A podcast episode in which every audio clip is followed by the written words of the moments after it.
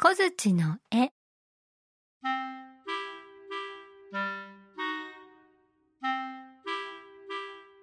昔々あるところに毎日仕事もせずに遊んでばかりいるとっても怠け者の男がいました。ある日のことです。いつものように男が木の下で寝ていると働き者のアリがやってきて言いました。そんなに寝てばかりじゃ毎日の食べ物にも困るだろう。いい加減真面目に働いたらどうだい？しかし男は言いました。働くなんてまっぴらだね。ああ、どうにか働かずに楽して暮らせる方法はないもんかな。男はそう言ってアリの話をちっとも聞こうとしません。するとアリはしばらく考えてからこう言いました。そんなに働くのが嫌ならいいことを教えてあげよう。何でも山奥にいる大黒様は振ればいくらでも欲しいものが出せる打ち出の小槌を持っているそうだぞ。大黒様に頼んでその打ち出の小槌を貸してもらったらどうだい？これを聞いた男は勢いよく飛び起きました。なんと世の中にはそんな便利なものがあったのか。そうとわかればこうしちゃおれん。早速大黒様に借りに行こう。そう言うと大急ぎで大黒様のところへ走っていきました。大黒様、大黒様、お願いです。わしに、うちでの小槌を貸してくださいませんか？大黒様は慌てて走ってきた男を見て不思議そうに尋ねます。そりゃあ構わんが、一体何に使うのじゃ？へえ、わしはどうにも働くのが苦手で、ですから働かなくていいように、うちでの小槌で食べ物をいっぱい出そうと思うのです。すると大黒様は少し困った顔をして、こう言いました。なるほどの。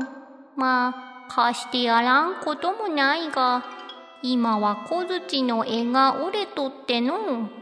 このままでは使い物にならんのじゃ。小槌の絵とは手で握る部分のことです。そんな。なんとか使えるようにならないのですか？男ががっかりして聞くと大黒様はこう答えました。おーむ新しい絵に取り替えればよいのじゃが、この小槌の絵は普通のものでは役に立たん。くぼんで黒光りしている使い込んだ桑の絵でなければダメなのじゃ。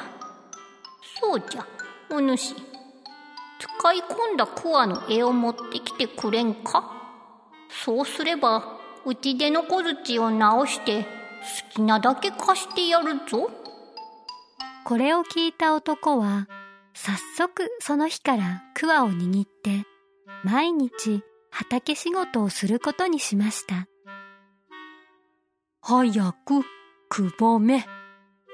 早くくぼめ。それからしばらく経ったある日のこと。大黒様が男の様子を見に村へとやってきました。どうじゃくぼんで黒光りする絵はできたか？できたならすぐにうちでの小槌を貸してやるぞ。そう大黒様が言うと男は驚いたことを言ったのです。あ、大黒様。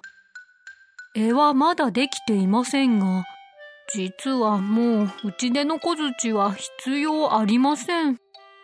こりゃ一体どうしたことじゃ？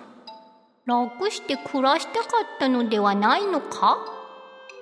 大黒様が尋ねると男は照れくさそうに言いました。へえ、最初はそのつもりだったんですが、毎日桑を握って畑仕事をしていたら、いつの間にか家にたくさん食べ物がたまるようになっていました。それに、今ではすっかり働くのが楽しくなってきたんです。だから、うちでの小槌はもういらなくなりました。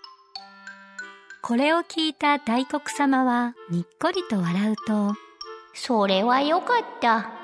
どうやらお主の心にも立派なうちでの小槌ができたようじゃな。これからも真面目に桑を振れば欲しいものは何でも出てくるようになるぞ。そう言って山に帰っていきました。